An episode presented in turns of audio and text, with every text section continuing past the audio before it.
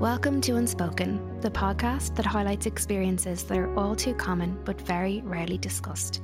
I am Dr. Clodagh Campbell, the wellness psychologist, and I feel very passionately about speaking the unspoken to remove the taboo and shame that so often surrounds our experiences and internal worlds. For each episode of Unspoken, I am joined by someone who would like to uncover their unspoken with us in order to help themselves, but also in order to help others. I really hope that you enjoy today's episode and that you take something from it. Today's episode is proudly sponsored by Symprove. Symprove is a digestive health supplement that I swear by after taking it for over two years now. It contains four strains of live and active bacteria that work to rebalance the gut microbiome, releasing the nutrients from your diet and working to help aid digestion and reduce bloating and cramping, as well as low mood and stress. One shot of Symprove each morning is the ideal way to maintain the balance of bacteria in your gut for a happier, healthier life. Get four weeks absolutely free when you purchase eight weeks of Symprove from Meaghers.ie to complete the recommended 12 week program. Use discount code Unspoken15 while purchasing to nab a discount. Today on Unspoken, I'm joined by my lovely producer Claire Darmody because I am today's guest. For as long as I can remember, I have really struggled with anxiety. So I talked to Claire about this today and about my earliest memories of anxiety, the impact anxiety has had on my life, but also the huge change that I have experienced since realizing that if I can take control of my anxiety, it no longer controls me. And this is something we will talk about too. Hi, Clodagh.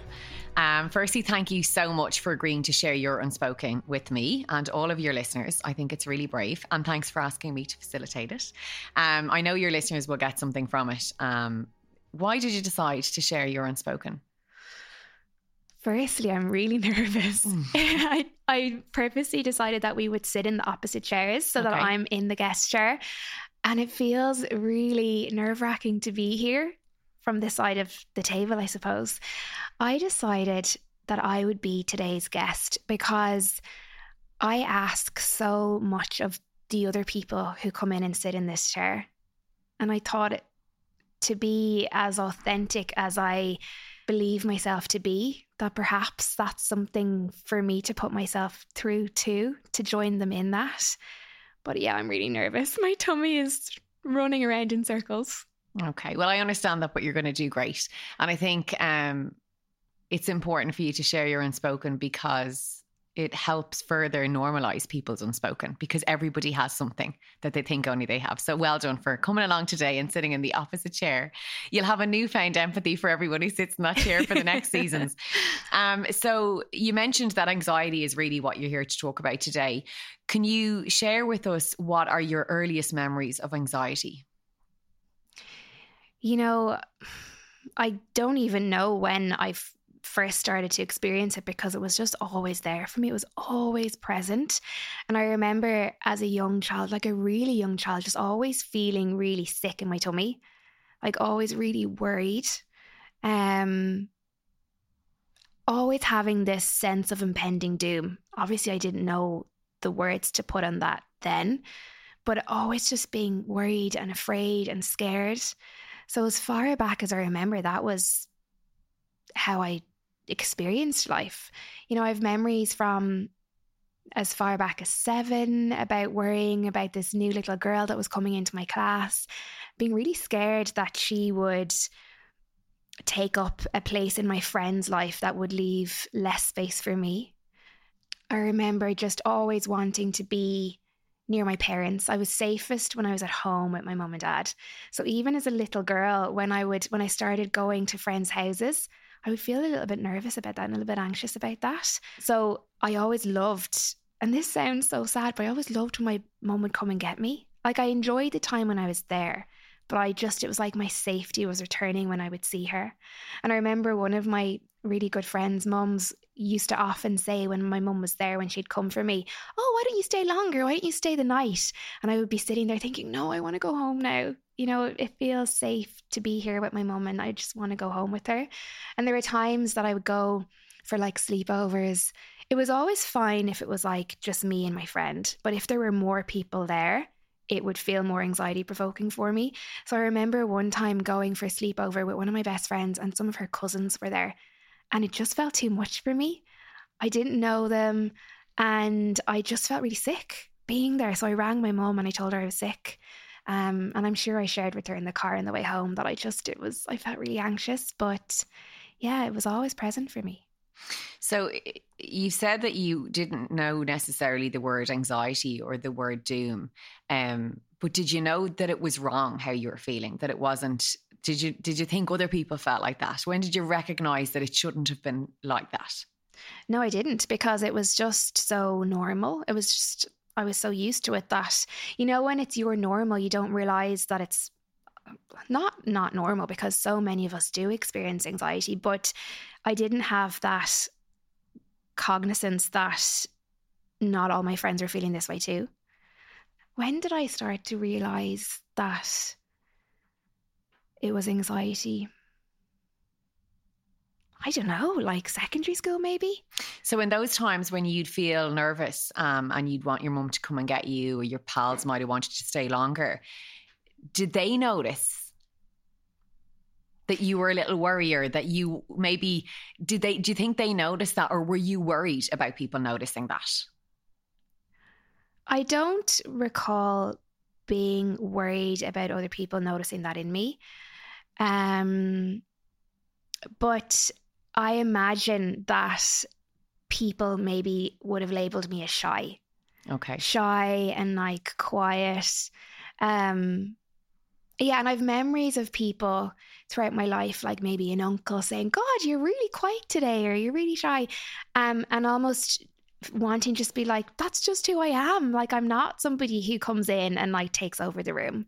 Um when I think of my little five year old now, she's a little bit shy and a little mm. bit timid. So I'm sure people perceived me in that way. And you mentioned earlier that you would feel it in your tummy, and that's something we, I think, as adults, we can still identify with. Was there anything else physical that you remember feeling? I would have those like those worried thoughts. So I know that's not a physical, but that would very much be part of it. Like the worry in my head, the the overthinking what if this happens? What if that happens? In my body, my heart probably would have pounded. I'm sure I held myself very tightly because I do that now. It's almost as if when I'm anxious now, I like stop breathing. So I'm sure there were many moments where I felt that way when I was younger. Um, definitely when I feel like I'm really on the spot, I get really like hot and sweaty. Mm-hmm. So I imagine that I felt that way as well, but I don't remember. It's such a long time ago. Yeah. Yeah. Like you said that you always felt safe with your mum and dad, which is lovely yeah. that there was a space that was safe. Mm. But what were what was the danger outside them, do you do you think? So I know now that I was always scared of rejection. That was always what the worry was. I was always afraid that I would be rejected by people or abandoned by people. And I know that now, but back then I wasn't, that wasn't something that was in my awareness. Um, so actually, you did care about what people thought. Yeah. Like you said earlier, that maybe it wasn't about what people thought, it was what you were worried about. But really, you were quite worried about what people thought or people not wanting to accept you. Yeah. For probably for pals and friendships. But even in school, like I always would have been very diligent. Mm. I was always a very diligent student. I would try my best. Um, I was hard on myself. So even if I didn't do well in like a spelling test or something like that, I'd be disappointed with myself. And I think I was trying to prove myself. I was trying to prove myself in my relationships that I was of value, that I was worth being in people's lives which is really sad. I was going to say, as such a small little person at mm. seven or eight, and as you mentioned, you're a beautiful little girl and all the possibilities ahead of her, ahead of her. What a big burden to unknowingly, you probably at the time feel like I need to work hard to be accepted, to be valued, to be of value. Yeah. Um, and even though it's hard for any of us to think at seven or eight, we even were aware of that, but that is what you were feeling. That is so, it's just sad. Clodagh. Yeah. But yeah, I was going to ask as well, did you feel it held you back? I know that when I was younger, when I was that age, I was afraid of everything. I wouldn't go down a slide, I wouldn't learn to ride a bike. I wouldn't go swimming. And I was obviously also quite an anxious little thing. Did you feel it held you back at things? when you were smaller, when you were a child? I don't think so. Like, I remember doing ballet classes and horse riding. So maybe socially. So I don't think it held me back in school or going to those like extracurricular activities, but in friendships, in friendships, in relationships. Yeah, yeah. Okay. Um, I remember even in my early teens, like in school, say in secondary school, I remember like walking through the corridors and if I wasn't in close proximity to somebody that I felt safe with, I would kind of put my head down and like avoid eye contact with other people in the corridors. And I think that it was perceived as unfriendly or yeah. even stuck up in yeah, yeah, yeah, I think it was. And that was so far, it was like the, the complete opposite of the truth. Yeah. But yeah, so maybe people thought that I was hard to get to know as well. I think I protected myself and held back a lot. So socially, it probably impacted me. And I had, I was really lucky because I had a really gorgeous bunch of best friends from when I was four. So actually, my oldest friend, um, I met her at a birthday party before I started school, and my mum brought me to sit beside her on my first day of school. And my mum said to her, Will you look after Clodagh? So obviously, my mum was conscious that I was like, you know, anxious. Um, so I had this gorgeous group of girls, and I had them the whole way through school. So in primary school and then in secondary school, um, we were in the same class as well. So that felt very safe for me. Mm. Like how I felt safe with my parents, I felt so safe with my close knit group of friends. So when I'd be with them in school, I'd be fine. But it was like walking down the corridor by myself, I'd feel a bit anxious. Yeah. Or, you know, if you like meet somebody outside of school, like sometimes I would like this is so bad to say, but you, I'd almost pretend I didn't see people sometimes because I would feel too anxious to say hi. Mm. I think it goes back to like my self worth, like the value that I placed on myself. I don't know if I felt that I could take up that place in somebody's life, which is again, it's really sad. Do you know why that is? Yeah, I do. No. No. Now, psychologist. yeah. After eight years in university and many euros spent in therapy. yeah. yes, it was, it all completely stems back to being um, given up for adoption. And when were you told you were given up for adoption, Claude? I know lots of people will know that story, but just for yeah. people who don't know. Again, I don't remember ever being told that. It was just something that I always knew. So I was obviously told as a little tiny tot. Um, and I never really minded that. Um, at the time, you know, I didn't, re- when I was really young, I don't think I felt a sense of like difference because of that. Mm-hmm. But I or I, not a sense that you were aware of. Yes. Yeah. Yeah. So maybe subconsciously. subconsciously. Obviously, I did carry it because, yeah.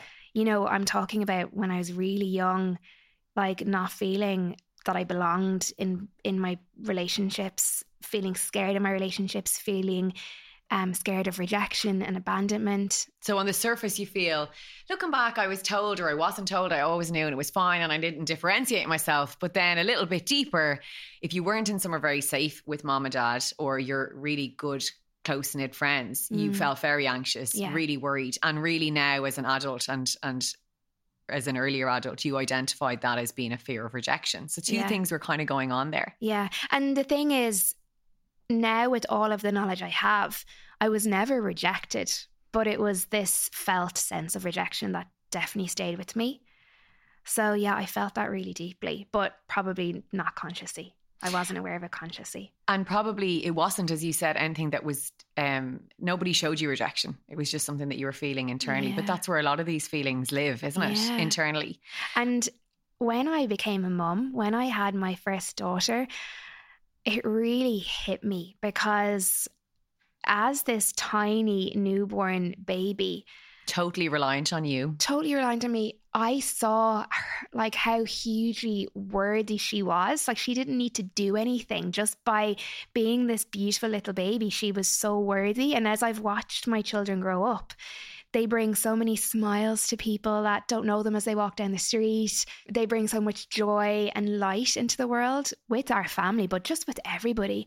So when I, as a mum. And as I've witnessed that, again, it has made me feel really sad for that little girl that I was who didn't feel of value.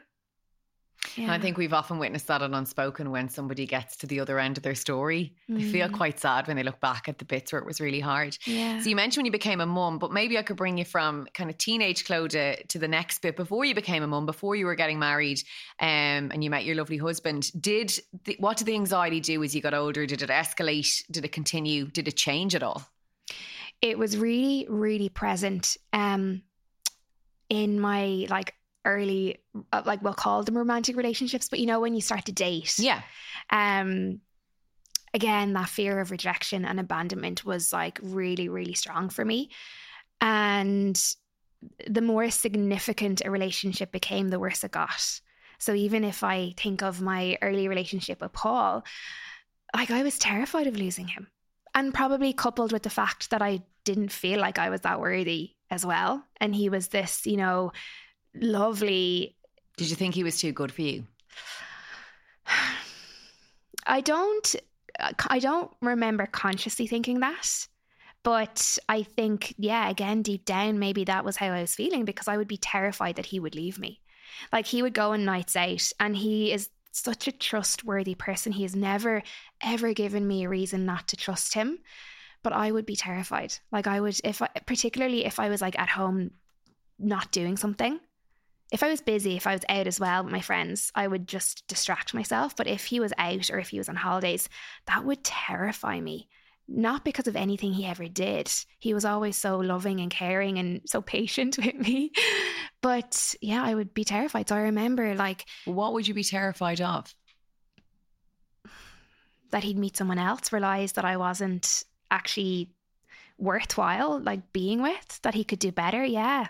So Yeah. the words that you're using there suggest that you did think you weren't good enough for him. Yeah. But really, maybe it's that you didn't feel your value matched his value. You felt he was very valuable and you didn't feel you were so valuable rather than thinking, I'm not good enough for this man. yeah. Um, so before Paul, Mm. um, who was lucky enough to land someone like you, before you even met him, you mentioned earlier in your earlier romantic relationships Mm. that the anxiety got worse. How did that look?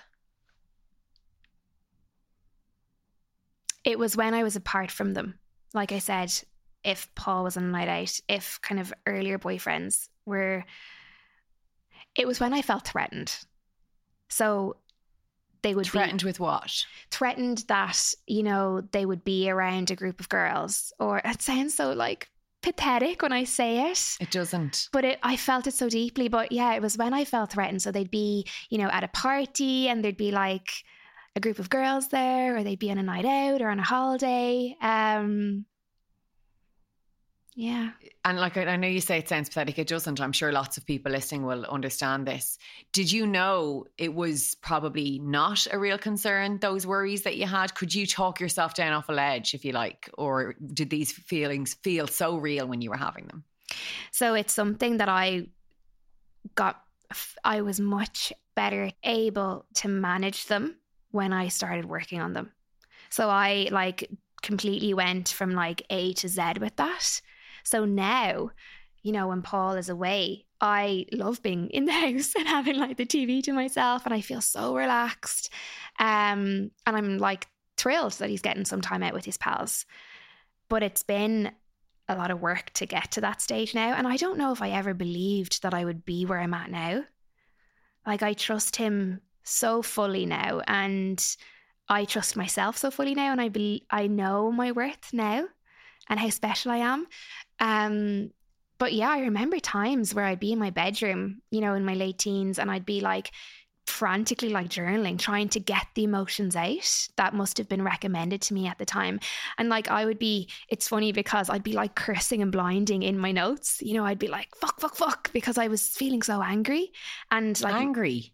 Yeah What were you angry about? I wonder is it that it's easier to feel the anger than to go to like The fear. the fear or the sadness so yeah often it would be like anger so you felt you'd loads of energy. You were feeling all these feelings that we now identify as anxiety, Mm. but they were coming out. They were processing as anger. yeah and I was pissed off. Yeah. And I'd write and and like it was never because someone had given me reason to be angry ever. It was just how I was feeling. And I would write like really hard on the paper. You know, when you like indent like five pages behind the page you're writing on.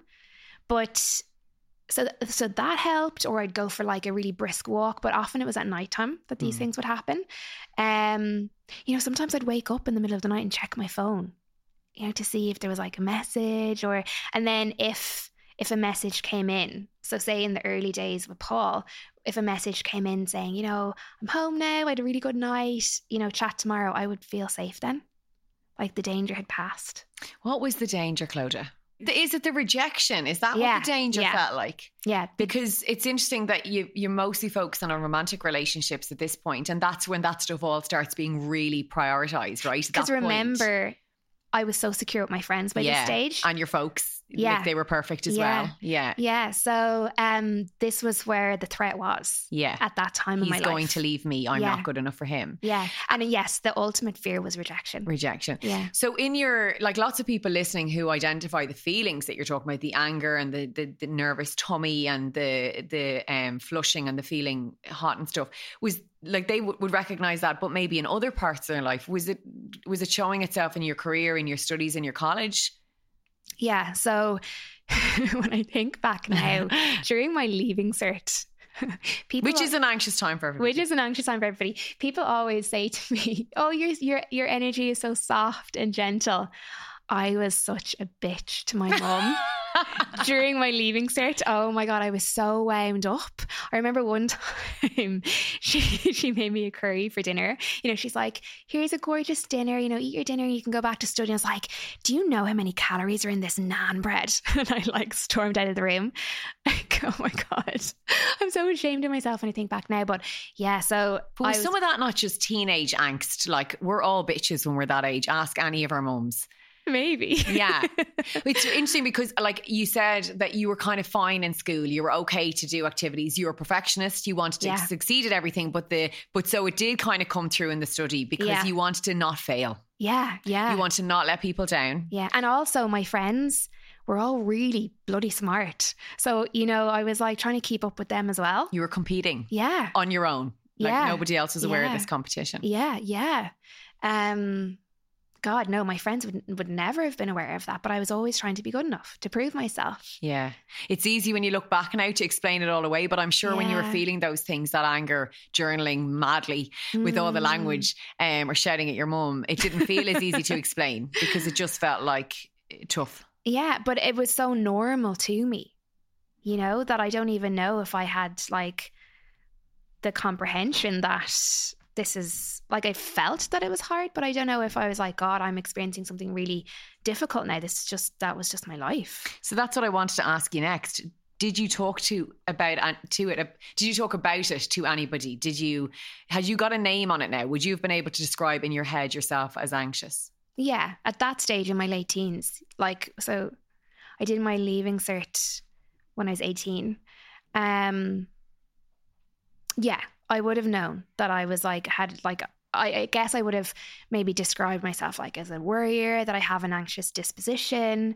Um, and around that time as well, I was figuring out a lot of the adoption stuff too. Okay. So that period, like my late teens, was actually quite a difficult period for me because I was recognizing, actually, I was recognizing at that time why life was feeling so hard for me. And I was feeling very alone in that because I didn't know anyone else that was adopted.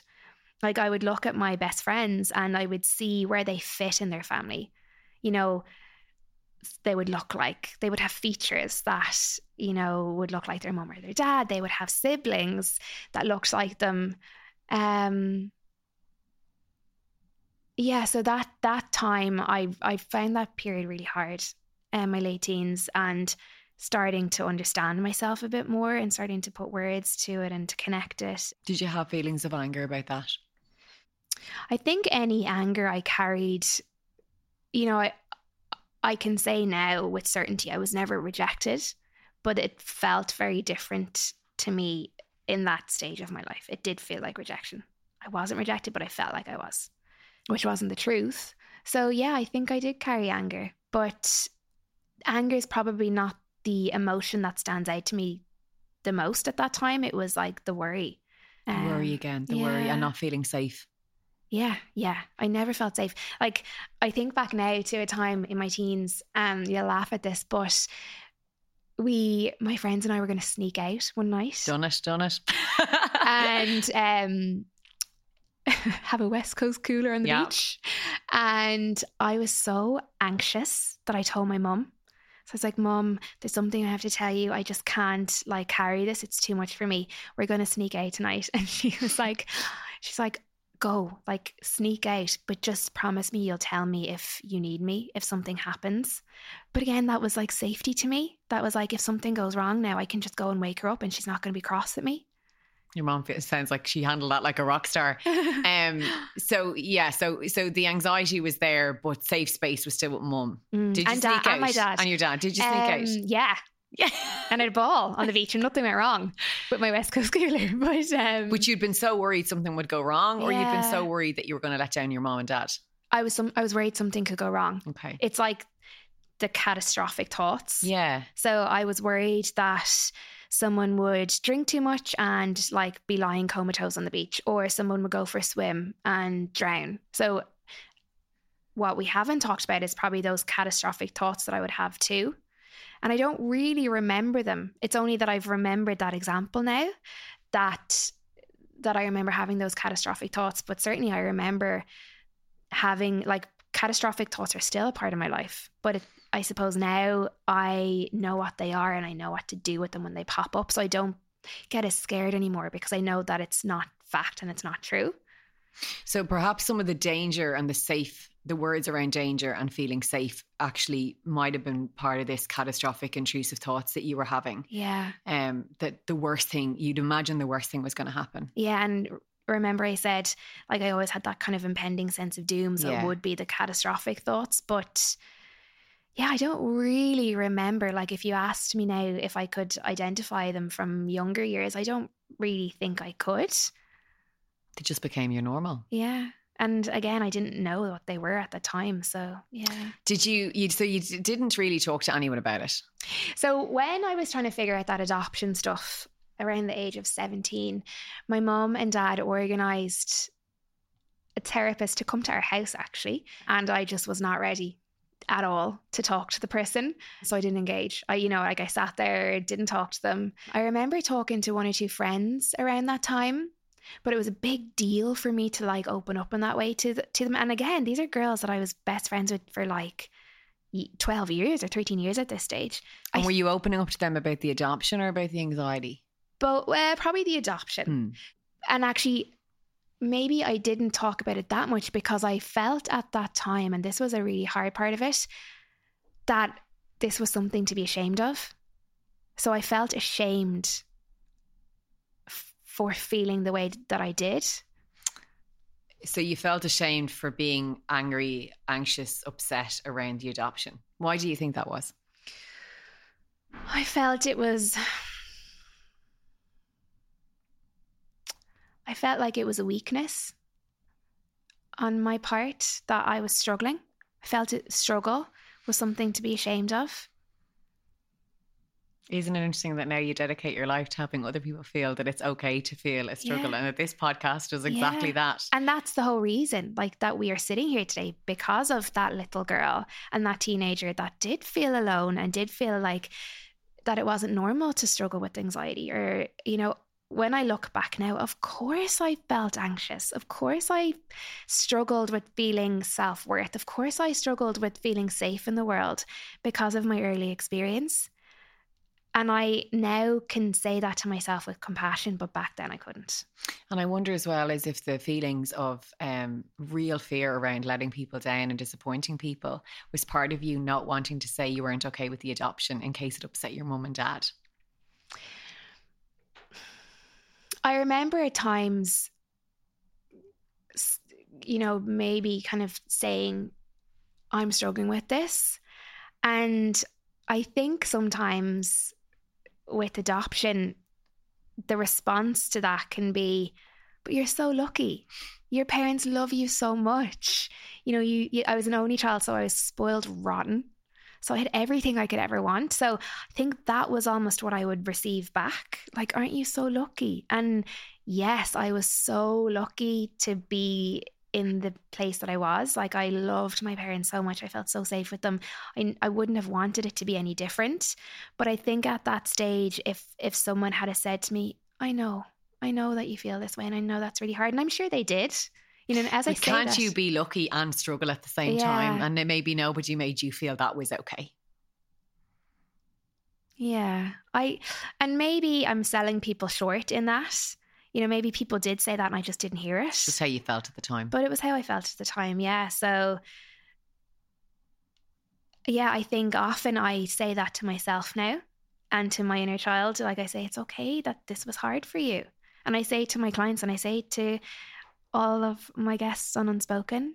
Um, so maybe I am trying to fulfill something that I didn't get back then in a Mm. way. So you'd got a little bit of a handle on why you might have felt the anxious feelings that you've described and you had talked to some people about it did you think that other people ever felt the same way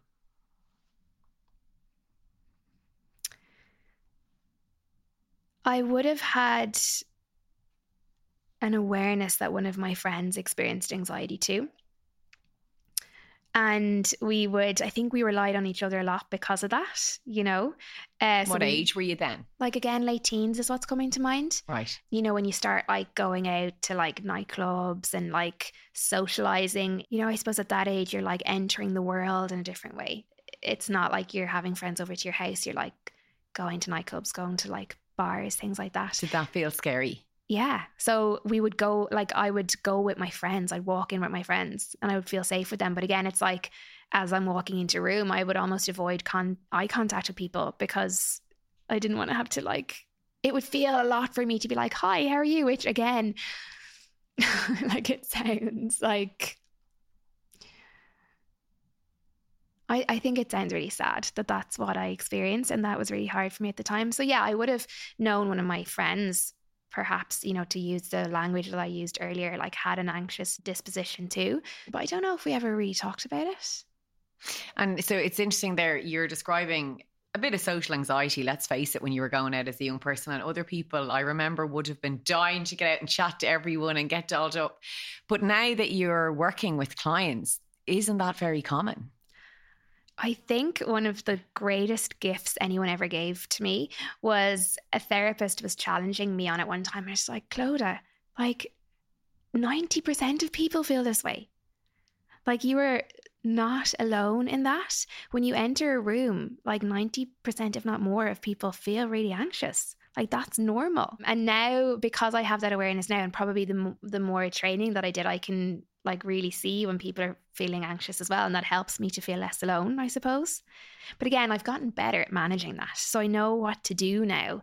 Like when I'm when I'm going to an event or going to speak or doing something like today, where I'm feeling really anxious and are really you still feeling anxious now um, I was when we started. it's going down it's got Yeah. the numbers going down now Yeah. good But I know what to do to look after myself in that. And that was what I was going to ask you actually, because I think what's really helpful for anyone listening who's in a similar position earlier on their journey or at the same place um, is to hear how you learned to manage it, because it does sound like you've learned a lot about it. Yeah. Or what do you do to manage it, maybe? Mm. So I think the biggest part or the first part for me in learning to, I suppose, take control of my anxiety so it doesn't control me is like the understanding of what the process is, why we experience anxiety, and like the system that's activated in our body because it's like a cycle. So I know now if I can break that cycle, if I can help my fel- myself to feel safe, that I'm going to feel better. Mm-hmm. So it's that understanding and awareness of that process that really helps.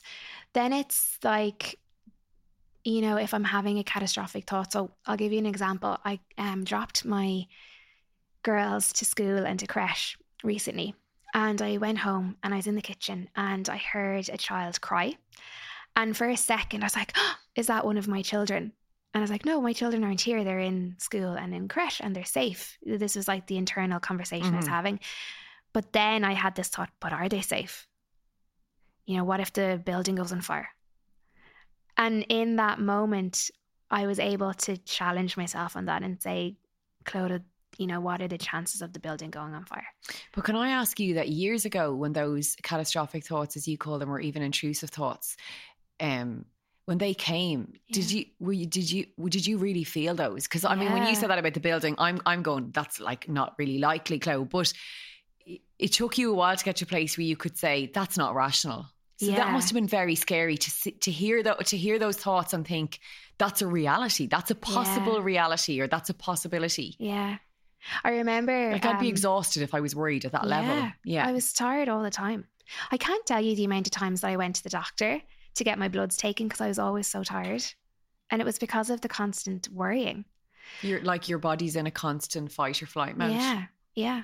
Um, when my dad got sick, I'll never forget, you know, that phone call. So I was in Manchester and my mom rang me and she said, Clodagh, your dad's sick. And we are in the hospital and he needs to get an x-ray. And I was like, what's wrong? What's happening? Um, and that phone call, you know, when you get a phone call like that, it's it's always going to stay with you. And and when he got sick, it was very serious, very quickly. You know, it was like kind of worst case scenario very quickly. Like how your thoughts had always been. yeah, Like a self fulfilling prophecy. yeah. And so more than ever, then phone calls would really cause me anxiety. You know, that like catastrophic, like A phone would go and you'd think, what's this now? Yeah. And I would really feel that in my body. Like if I was going to get a phone call from my mom or from anyone, it's like this is I would get a fright. If I if my phone would ring, I would get a fright. Um, or like after my dad died, I remember my anxiety so my anxiety intensified at like times where I was feeling like vulnerable or stressful times in my life. So after my dad died, obviously that was a really difficult time for me and my anxiety was so heightened at that stage. So that was um 10 years ago. And I remember going to the cinema and we went to see um Gravity, the movie with Sandra Bullock. It's a bit anxiety um, inducing anyway, isn't it? But I was in the cinema and I was with Paul, and I just, I think it's the first time. I think it was like the start of a panic attack. I had never had a panic attack and I've never had one since. But I just felt there's like a scene where she's like rolling through space in like a little kind of capsule that's like um separate to the spaceship. but I was so terrified in that moment. Like I was so terrified in the cinema. And then I remember driving home that night. We crossed over Luas tracks, and I was, I really thought that Luas was going to come and hit us. So my anxiety was really peaked at that time. Um, so yeah, in that moment, I would have found that really scary. You know, it's easier now when I have a much better handle on my anxiety to catch myself and to challenge the catastrophic thoughts. Like back then, if my mum had rang me, I wouldn't have gone straight away to, come on, Clodagh. Like, Of course. yeah. And are, uh, just speaking to you as a psychologist, um, as well as somebody who's who's worked through their anxiety, I know you live with it all the time. But is that common? Is that normal? I hate to use the word normal, but are those intrusive, catastrophic thoughts are they often hand in hand with people who suffer with anxiety? Up to 94% of people experience intrusive thoughts. Not just people who suffer with anxiety. I'm using air quotes because I know we all have anxiety and it's there for a reason, and we Yeah. go up and down with it. But Yeah. up to ninety four percent of everyone. Yeah. Okay. So intrusive thoughts are really common. Can you can you like what like can you give us advice on what to do with that? So the best thing that you can do for yourself if you experience intrusive thoughts, which, you know, everybody does, is to recognize that they're not true. So what that intrusive thought is, it's not factual, it's not true, it's just like a misfired thought. So often people's intrusive thoughts will center around violence or sexual behaviors and that can be really terrifying because you could have something that like really shocks you a thought that really shocks you or you find really disgusting and if you attach meaning to that that's where it gets really scary Because it gives it a bit of power. yeah so if you have a really like deviant sexual thought that can scare the bejesus out of you because you could think oh my god what is wrong with me that i had that thought that is disgusting but if you recognize that that's just a misfired thought it's not reality it's not factual It Doesn't belong to you, really. Yes, and it's not something, it's not like a premonition of something that's going to happen. It completely takes the distress away. Okay. So that's really helpful. So when you have an intrusive thought, just recognize it and then just like, oh, I'm having an intrusive thought now. So, like in that kitchen that day, I had that like catastrophic thought my children's school could go on fire. And I was able to recognize, no, that is just a catastrophic thought. That's not the reality. The chances of that are really low. And in that moment in the kitchen, I just went about my business. I was able to get on with things. Whereas previously, I would have that like overthinking loop. What if, what if, what if, what am I going to do? And I would feel that terror in my body.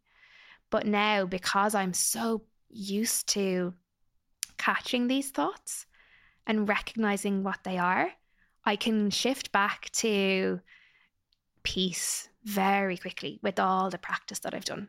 So that's there that the, how you manage it is um, to find a place that you feel safe in yourself. And also, then when the intrusive thoughts come in, to acknowledge that they are just a misfired thought. Yeah. And is there anything else you do to manage your anxiety? The biggest, uh, I, I think I've said this to, for every point, but another really impactful thing that I have really worked hard on over the last, say, 10 years is self compassion. Yeah. So now, if I'm feeling really anxious, I will talk to myself in a completely different way. You could hear some of how I berated myself coming up at different points of our conversation, you know, where I said, Yeah. Oh, I felt like that sounds so pathetic. But now I if I'm feeling really anxious, I can say to myself, it's okay. It's okay that you feel anxious, Clodagh. This is a really normal way to feel. Many other people feel this way. It's normal. It's okay. It's valid. It's allowed. And I would reassure myself in that and reassure my inner child. You know, if I'm feeling scared inside, I will say, You're okay. You're safe. And it's okay that you feel this way. It's normal. And then I will also say, What do I need in this moment? So I might need a hug. I might need to just practice some breathing Mm. and ground myself. I might need just some space and time to myself. Um, so that self compassion has really changed things for me.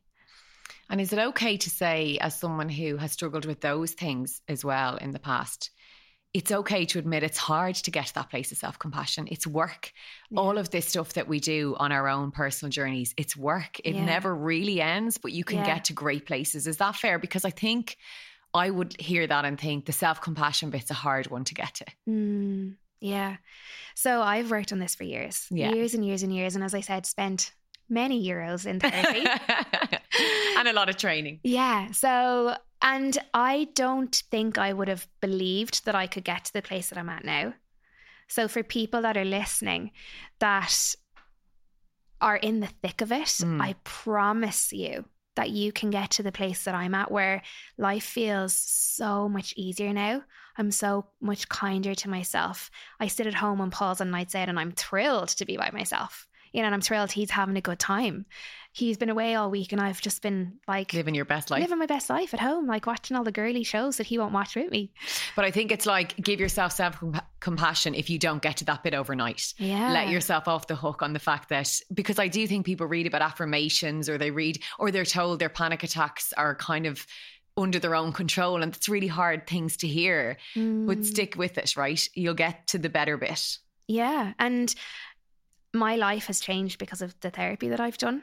Like, people often say to me, oh, well, sure, other people have it far worse than I do. It's almost like they don't want to take up a space that could be somebody else's. If you are struggling, do something about it. Get some support for yourself because you deserve to feel better. Life can feel easier, and you deserve for your life to feel easier. And it's taken me definitely a long road to get here, and life is easier. Yes, anxiety still pops up for me. Of course, it does. It always will. But now that I know how to manage it and how to look after myself in it, it's much easier. And you talked in an earlier episode to Sandra, who had ADHD and she was uh, diagnosed as an adult. And she spoke to you towards the end about how we don't always look at the pros or the benefits to having a diagnosis or a label like ADHD. Mm. Like people who are anxious have points that are often positive as well, right? Yeah, yeah. So if I think of the benefits that some of that has given to me, I'm so compassionate with people. Um, I can really feel how other people feel and what it's like to be there. And I think as well, it prevents me from like, well, sometimes jumping in with the solution because I know what it's like to be in that really horrible place. So, yeah, I'm compassionate, I'm empathic, I'm probably a little bit more patient with people as well, like my five year old, because she sometimes comes into me and says, You know, mommy, I have a pain in my tummy. Which is again really sad when I think of her, you know, that's the last way I want her to feel. Mm-hmm. Um But with anxiety can come empathy because I think people sometimes get labeled as anxious and it's just seen as a Mm. negative. But people that I Mm. know who have anxiety often are, as you said, very empathetic yeah. and they have a kindness or an understanding. yeah. It- I, I mean, this is an obvious answer, yes, to me, but I'll ask you anyway. It must give you an incredible insight into your clients. Sometimes I feel really vulnerable talking about my own experience because it makes me fear how people will perceive me. How do you mean? So I will fear that if someone hears me as a psychologist on today's episode, they will think, oh my God, you know, how can she help me if she can't even help herself? You know, that's like the fear, that's where I go Mm. to. Um, but I know deep down that I can better support people because of my understanding. But also, like, if that was the case and 94% of us have intrusive thoughts, only 6% of the population would have to make up all the therapists. and that wouldn't work at all. No, and like you said, you touched on this, but anxiety is functional. Yeah. It's there to protect us, to keep us out of harm's way. It's just the hard part is that whether we actually are in danger or whether we're just telling ourselves that there's danger there, our body responds in the same way. So whether I was standing in front of a car that was coming speeding towards me or whether I was at home in my bedroom when I was, you know, 18 journaling because I was really worried because a boyfriend was, you know, around girls. Hmm. My brain and body were still responding to that threat that I was telling it was it was there. So, yeah, I do hope that my own personal experiences help my clients. I do hope that they can feel the compassion when they're with me. Um, would I change it? No, but I think I would have just made it a little bit less, like turn down the volume or turn down the dial on the Mm. anxiety that I had. Um, and look, Claire, a lot of people have far more severe anxiety than I have ever had. So when I say that I have learned to manage it, I never would want to ever dismiss somebody else's experience because it's really hard. This is, you know, years in the in the making that I'm sitting here being able to say these things. But yeah, it has taught me a lot. And I think that sharing your story today, I know the main purpose you wanted to do that was, you know, to show the authenticity to all your fabulous listeners who are so supportive and give their feedback and those who share their stories that we don't get to see and want to come to you on on your Instagram page. Just you want to to show them that everyone has an unspoken, and I think that is something that you've done. And I really don't think that anybody would think less of you in your profession.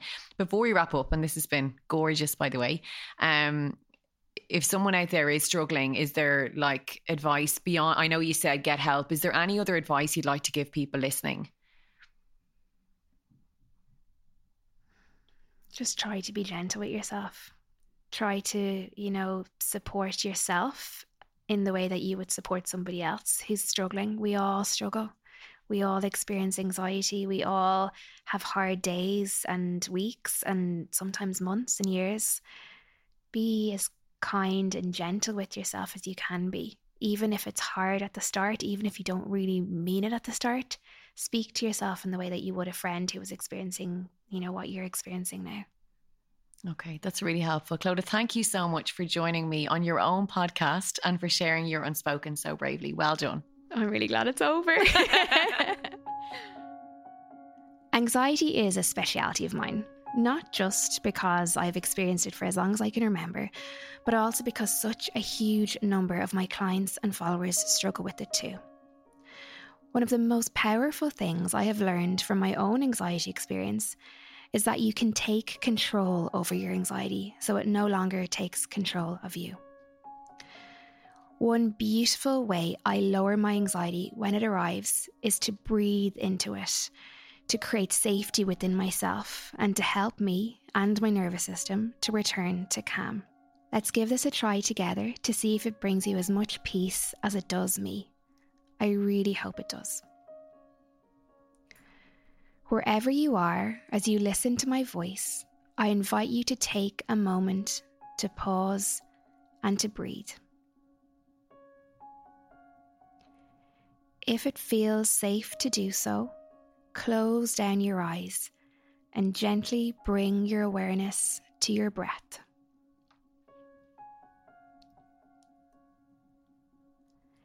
Inhale deeply from the base of your belly, slow, steady, deep breaths in and out. In and out. In and out.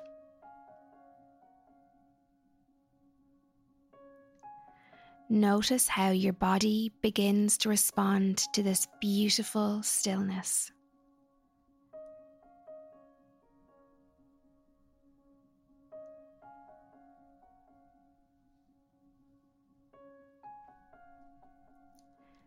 Now I invite you to bring your hand to your heart and to lovingly place it against your chest. Feel the rhythm that welcomes you here.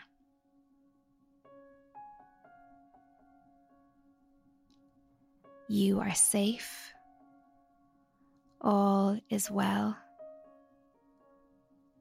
There is nothing for you to do in this moment except be.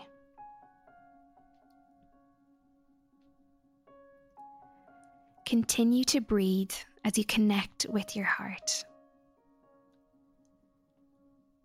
Inhale deeply and let go. Inhale deeply and let go. Inhale deeply and let go. Take a few moments here, enjoying the sensations that arise and the peace that comes.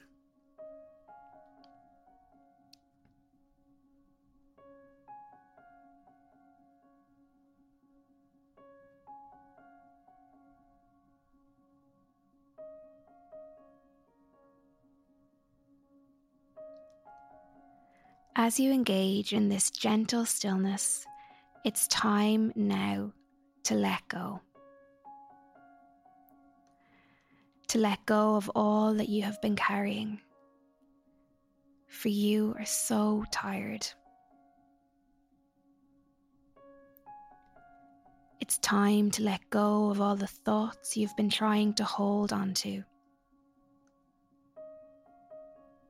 It's time to let go of all the worries you have been carrying on your shoulders. It's time to let go of all of your fears. For it is time now to rest.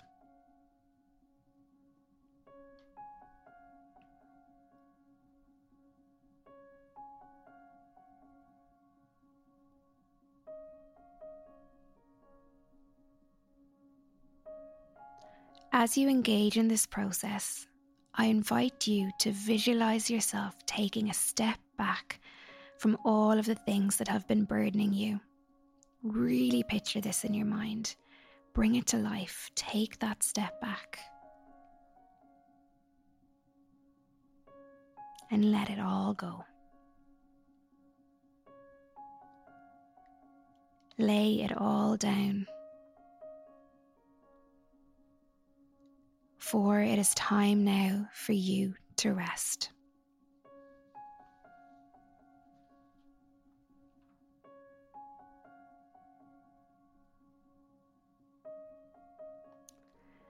As you pause in this beautiful stillness, allow yourself to stop the doing,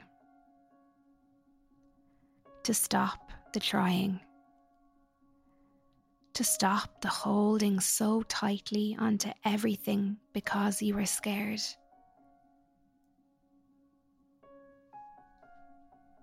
You are safe. All is well. There is nothing for you to do in this moment except be.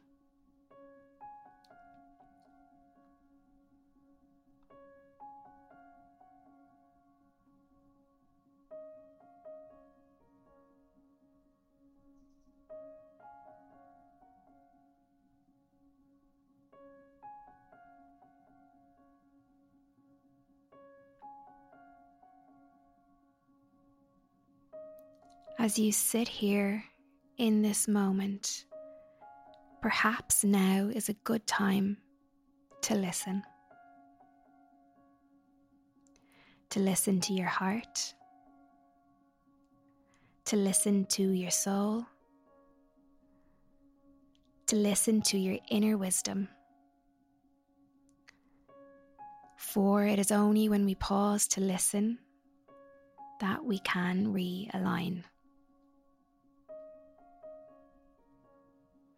Realign to our true selves.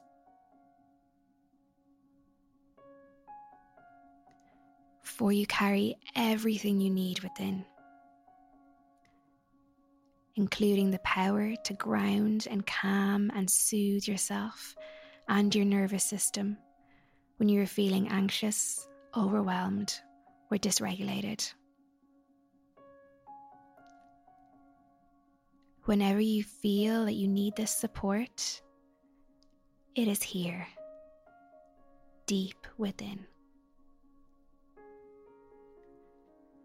Take as long as you need here, enjoying the peace and calm that comes. Thank you so much for listening to Unspoken with me, Dr. Clodagh Campbell, the Wellness Psychologist.